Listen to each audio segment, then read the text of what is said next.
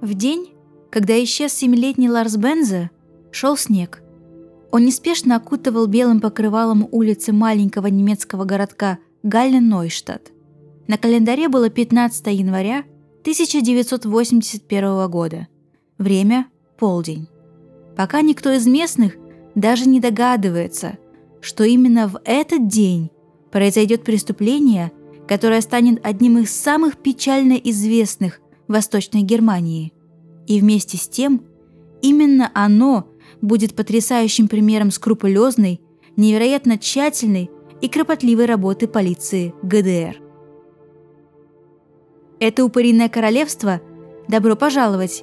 Меня зовут Саша, и это подкаст о монстрах, реальных или выдуманных, городских легендах, от которых мурашки по коже, и время от времени про истории реальных преступлений. Ребята, без долгих предисловий я хотела бы рассказать вам о расследовании одного очень интересного европейского дела. Источников, повествующих о нем на русском, я не встречала, поэтому, возможно, у этой истории все же сегодня дебют для русскоязычных слушателей. Но прежде всего попрошу вас подписаться на наш подкаст и, исходя из вашего желания, ставить лайки. Заранее большое спасибо. Город, в котором жил Ларс со своей семьей Галли Нойштадт, сегодня вы на карте не найдете. Во-первых, он располагался в несуществующем теперь государстве – ГДР или Германская Демократическая Республика, то есть той части нынешней Германии, которая после Второй мировой войны была подконтрольна СССР. В 1990 году ГДР и ФРГ – Федеративная Республика Германия – были объединены в одно государство, в ту Германию, которую мы знаем сейчас. Во-вторых, в мае 1990 года город объединился с другим, куда большим городом. И теперь Галле-Нойштадт, что означает «новый город», является просто крупным районом города Галле. В 1981 году, когда и началась сегодняшняя история, численность Галле-Нойштадта составляла более 90 тысяч человек. То есть вы понимаете, по меркам Европы это был внушительный город, где работало несколько крупных химических заводов, шло активное гражданское строительство, и при этом жизнь была размеренной, тихой и мирной. Итак, во второй половине дня, 15 января, семилетний мальчик по имени Ларс Бензе – который проживал в Галле-Нойштадте со своими родителями и старшей сестрой, получил разрешение самостоятельно отправиться в местный кинотеатр. В этот день на больших экранах показывали мультфильм «Дюймовочка», и маленький Ларс договорился встретиться со своими друзьями в самом кинотеатре еще до начала сеанса. Конечно, семья волновалась за безопасность сына, но дорога от дома, в котором располагалась квартира Бензы, до развлекательного комплекса с кинотеатром составляла всего 600 метров. Ларс и раньше выходил из дома один, гулял на игровой площадке поблизости, делал покупки в магазинчиках, располагающихся рядом.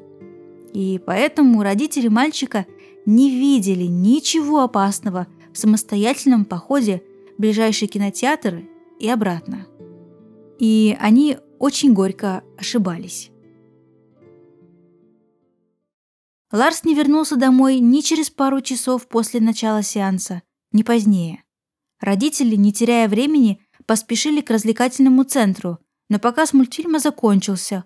Холл был пуст, а Ларса нигде не было видно. Далее они стали прочесывать улицы, расспрашивать прохожих. Ничего. Мальчик исчез.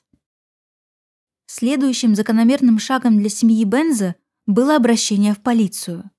Там среагировали буквально молниеносно, скорее всего потому, что речь шла, по сути, о маленьком ребенке.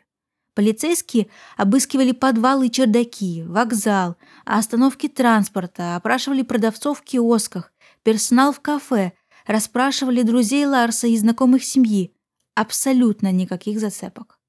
Местные газеты публиковали историю пропажи Ларса и просьбы о помощи его родителей. Благодаря этим статьям в том числе мы знаем, как выглядел мальчик. А выглядел он поверьте, как маленький ангел. Белые волнистые волосы, огромные светлые глаза. Фотографии Ларса, конечно, доступны в сети, и вы, разумеется, сами можете посмотреть на парнишку. Про личность мальчика информации очень мало. Он был первоклассником, посещал школу имени Бернарда Коэнена, нормально учился, любил подвижные игры и проводить время с друзьями. Обычный ребенок, каких и сегодня миллионы. Надо сказать, что акция по поиску Ларса Бенза будет самой крупной в истории Восточной Германии. Но, к сожалению, фактически безрезультатной. Мальчик найдется сам, но не так, как все надеялись. Примерно две недели спустя исчезновения железнодорожный рабочий совершал обход. Это происходило на отрезке пути между городами Галли и Лейпцигом. Неожиданно для себя, буквально на рельсах, мужчина обнаруживает пухлый коричневый чемодан. Он огляделся по сторонам, но не заметил вокруг ни души и решил вскрыть чужой багаж, надеясь обнаружить там что-нибудь ценное. Внутри, под слоем старых газет, рабочий обнаружил худенькое детское тельце. Ребенок был давно мертв. Кто-то поместил его в большой полиэтиленовый мешок и аккуратно уложил в чемодан. Как выяснится позднее, злоумышленник целиком выложил газетами дно чемодана, сверху компактно уложил труп. На сверток с трупом сверху он положит еще газет, а также забил ими все пустоты чемодана. Железнодорожный рабочий, пребывая в ужасе, кинулся к ближайшему телефону, чтобы вызвать полицию. Довольно скоро удалось выяснить, ребенком в чемодане оказался недавно пропавший Ларс Бенза. После обследования трупа стало понятно, что мальчик был подвергнут сексуализированному насилию. Ему были нанесены повреждения чем-то тяжелым по голове, а также несколько колотых ранений в грудную клетку. После результатов исследований полиции было принципиально важно найти и наказать преступника, который так чудовищно и нагло отнял жизнь у беззащитного ребенка. Итак, какими уликами обладали полицейские? В 1981 году про применение анализов ДНК при расследованиях еще и говорить не приходилось, поэтому обращали внимание на подручные, доступные средства – Прежде всего, чемодан, в котором и находился Ларс. Увы, данные чемоданы были невероятно массовой продукцией. Их производили и распространяли по всей Восточной Германии. Отследить, кто, когда и где его купил, не представлялось возможным.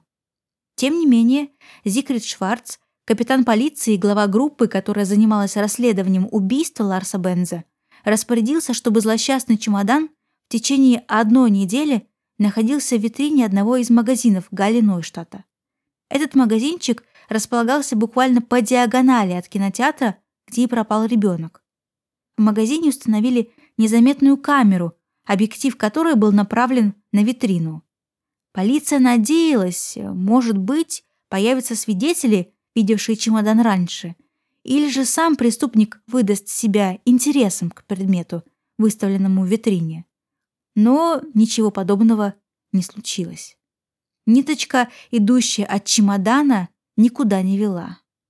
Далее удалось установить принадлежность полиэтиленового пакета, в котором находился мальчик. Оказалось, что пакет был частью упаковки невероятно распространенного покрывала на кровать, по другим источникам – от одеяла.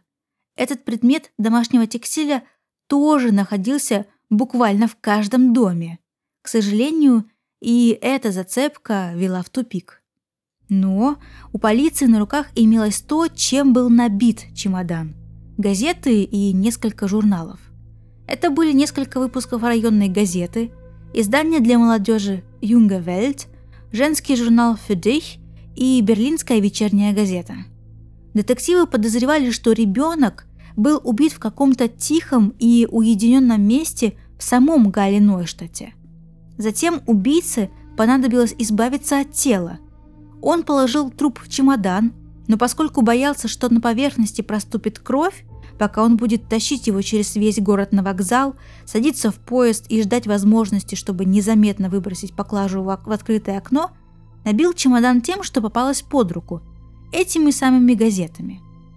Исследуя одно издание за другим, детективам удалось найти кроссворды.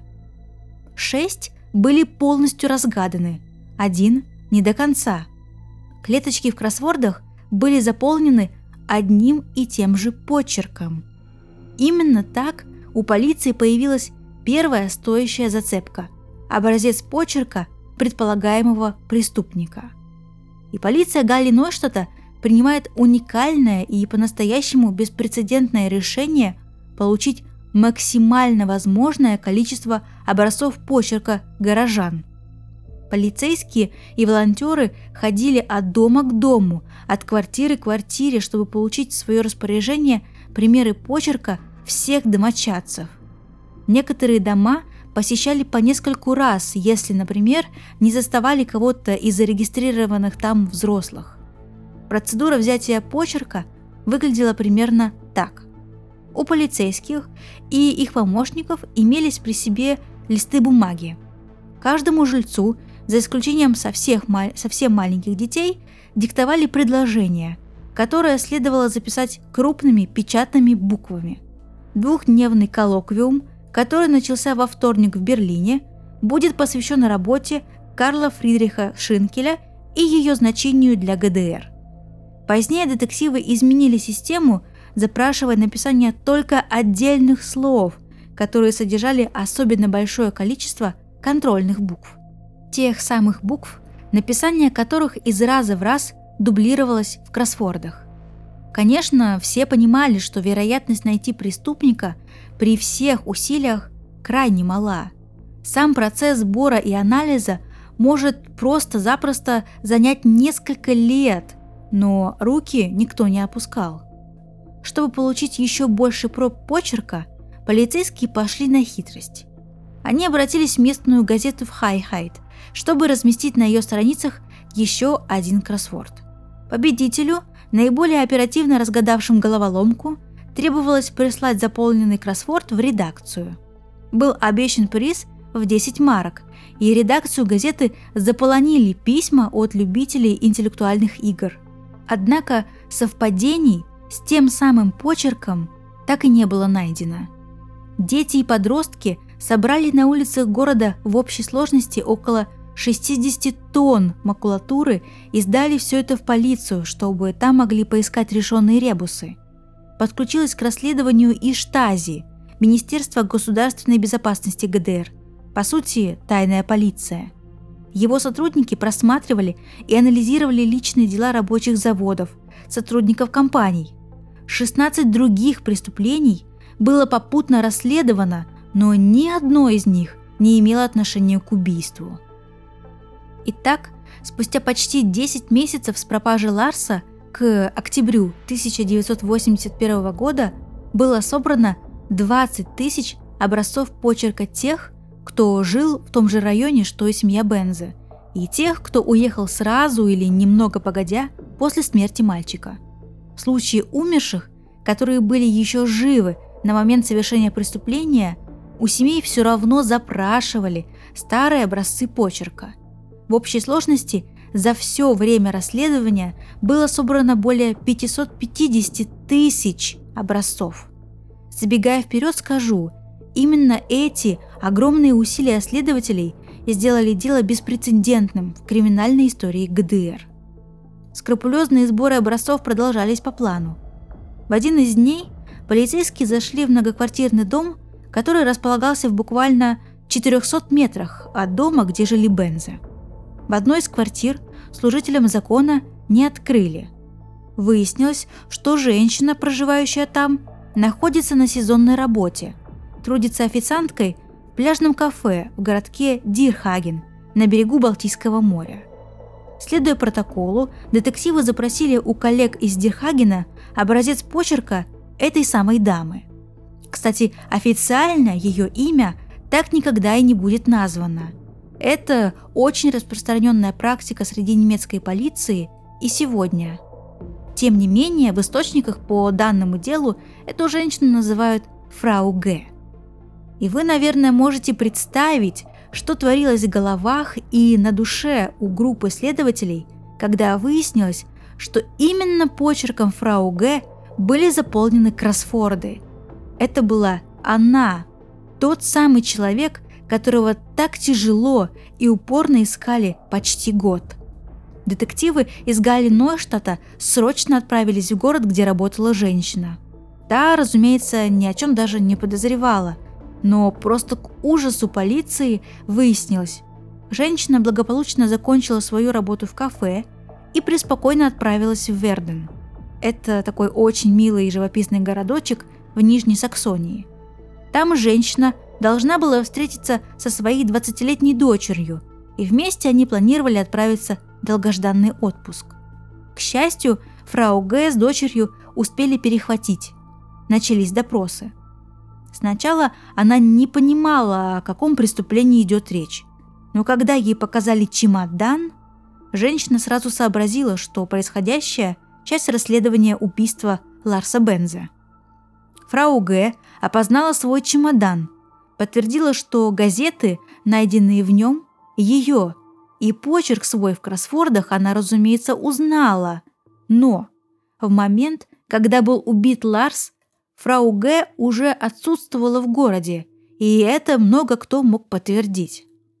Со слов перепуганной насмерть дамочки выяснилось, что на момент отъезда владелицы и чемодан, и те самые газеты и журналы находились в ее квартире.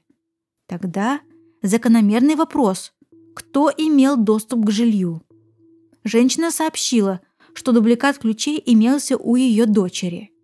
Но не будем забывать, что над мальчиком надругались. Следовательно, нужно искать мужчину. И очень быстро детективы обратили внимание на 19-летнего бойфренда, дочки фрау Г. 17 ноября 1981 года он был арестован прямо на месте работы и доставлен в город Галле.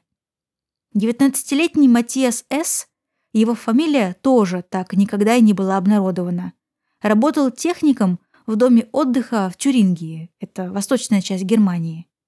По классике это был внешне очень приятный, спокойный, располагающий к себе человек. Коллеги описывали его как ответственного, пунктуального, уравновешенного парня. Спустя четыре часа после начала допроса Матиас сознался в надругательстве и убийстве семилетнего Ларса Бенза. Хоть убийца и работал в Тюрингии, но ранее проживал с родителями в Галле-Нойштате. Состоя в отношениях с дочерью фрау Г примерно год, он неоднократно бывал в их квартире в этом городе. Знал Матиаса о том, что мать подруги сезонно работает. Был в курсе, когда сама девушка уходит на подработку. То есть представлял э, себе примерное время, когда жилье будет пустовать. Поэтому в начале 1981 года он взял или выкрал у своей девушки ключи Доподлинно неизвестно, знала ли она об этом, и отправился в Галли-Нойштадт. 15 января молодой человек познакомился с семилетним Ларсом около кинотеатра. Он пообещал мальчику отдать или подарить игрушечные машинки, тем самым заманил в квартиру, где сначала надругался, а потом, чтобы скрыть содеянное, набросился на ребенка с топором. Но даже после таких серьезных увечий мальчик не умер. Тогда этот монстр перенес Ларса в ванну, где и заколол ножом. Затем Матиас основательно прибрался в квартире, взял чемодан и газеты, принадлежащие фрау Г, упаковал труп и отправился на вокзал. Несмотря на то, что ноша была нелегкая, думаю, его масса составляла 20-25 килограмм, именно столько примерно весит семилетний мальчик. Преступник спокойно добрался до вокзала его никто не остановил, хотя только представьте, сам по себе этот чемодан был не такой уж маленький и только с одной ручкой. И, конечно, у него отсутствовали колеса, как у тех чемоданов, которыми мы пользуемся сегодня. Далее преступник сел в пригородный поезд и дождался момента, когда остался в вагоне совершенно один. Затем швырнул чемодан из окна на ЖД-пути и поспешил сойти с электрички. Повторюсь, его не видел никто. Даже в соседних вагонах никто не обратил внимания на вылетающий из окна багаж. Наверное, это можно объяснить каким-то дьявольским везением. Летом 82 года Матиаса С. судили за убийство, связанным с сексуализированным насилием над несовершеннолетним. Пытаясь оправдать свои действия, преступник утверждал, что он психически травмирован в детстве. Якобы дед убивал на его глазах свиней, и это произвело на него очень сильное травмирующее впечатление. На суде также были учтены показания его девушки, дочки фрау Г., которая сообщила, у Матиаса длительное время были фантазии о маленьких мальчиках. Бойфренд также делился с ней тем, как хотел кого-нибудь убить. Большой вопрос, как девчонку не пугали эти мысли и фантазии. Почему она никому об этом не рассказала и просто-напросто не боялась быть вместе с таким человеком? Ответов у меня просто нет. Окружной суд Галли справедливо приговорил Матиаса С. к пожизненному заключению. Но 9 лет спустя, уже после объединения Германии, сложно поверить, но дело возобновили. Поскольку уголовное законодательство Объединенной Германии претерпевало изменения, дела, подобные этому, начали пересматривать. Так как Матиусу не было еще и 20 на момент вынесения первого приговора, дело вернули в работу и решили дать преступнику еще один шанс, так сказать. 20 мая 1992 года он снова был приговорен за убийство Ларса Бенза, но на этот раз получил только 10 лет лишения свободы. Однако он освободился еще раньше, в 99 году.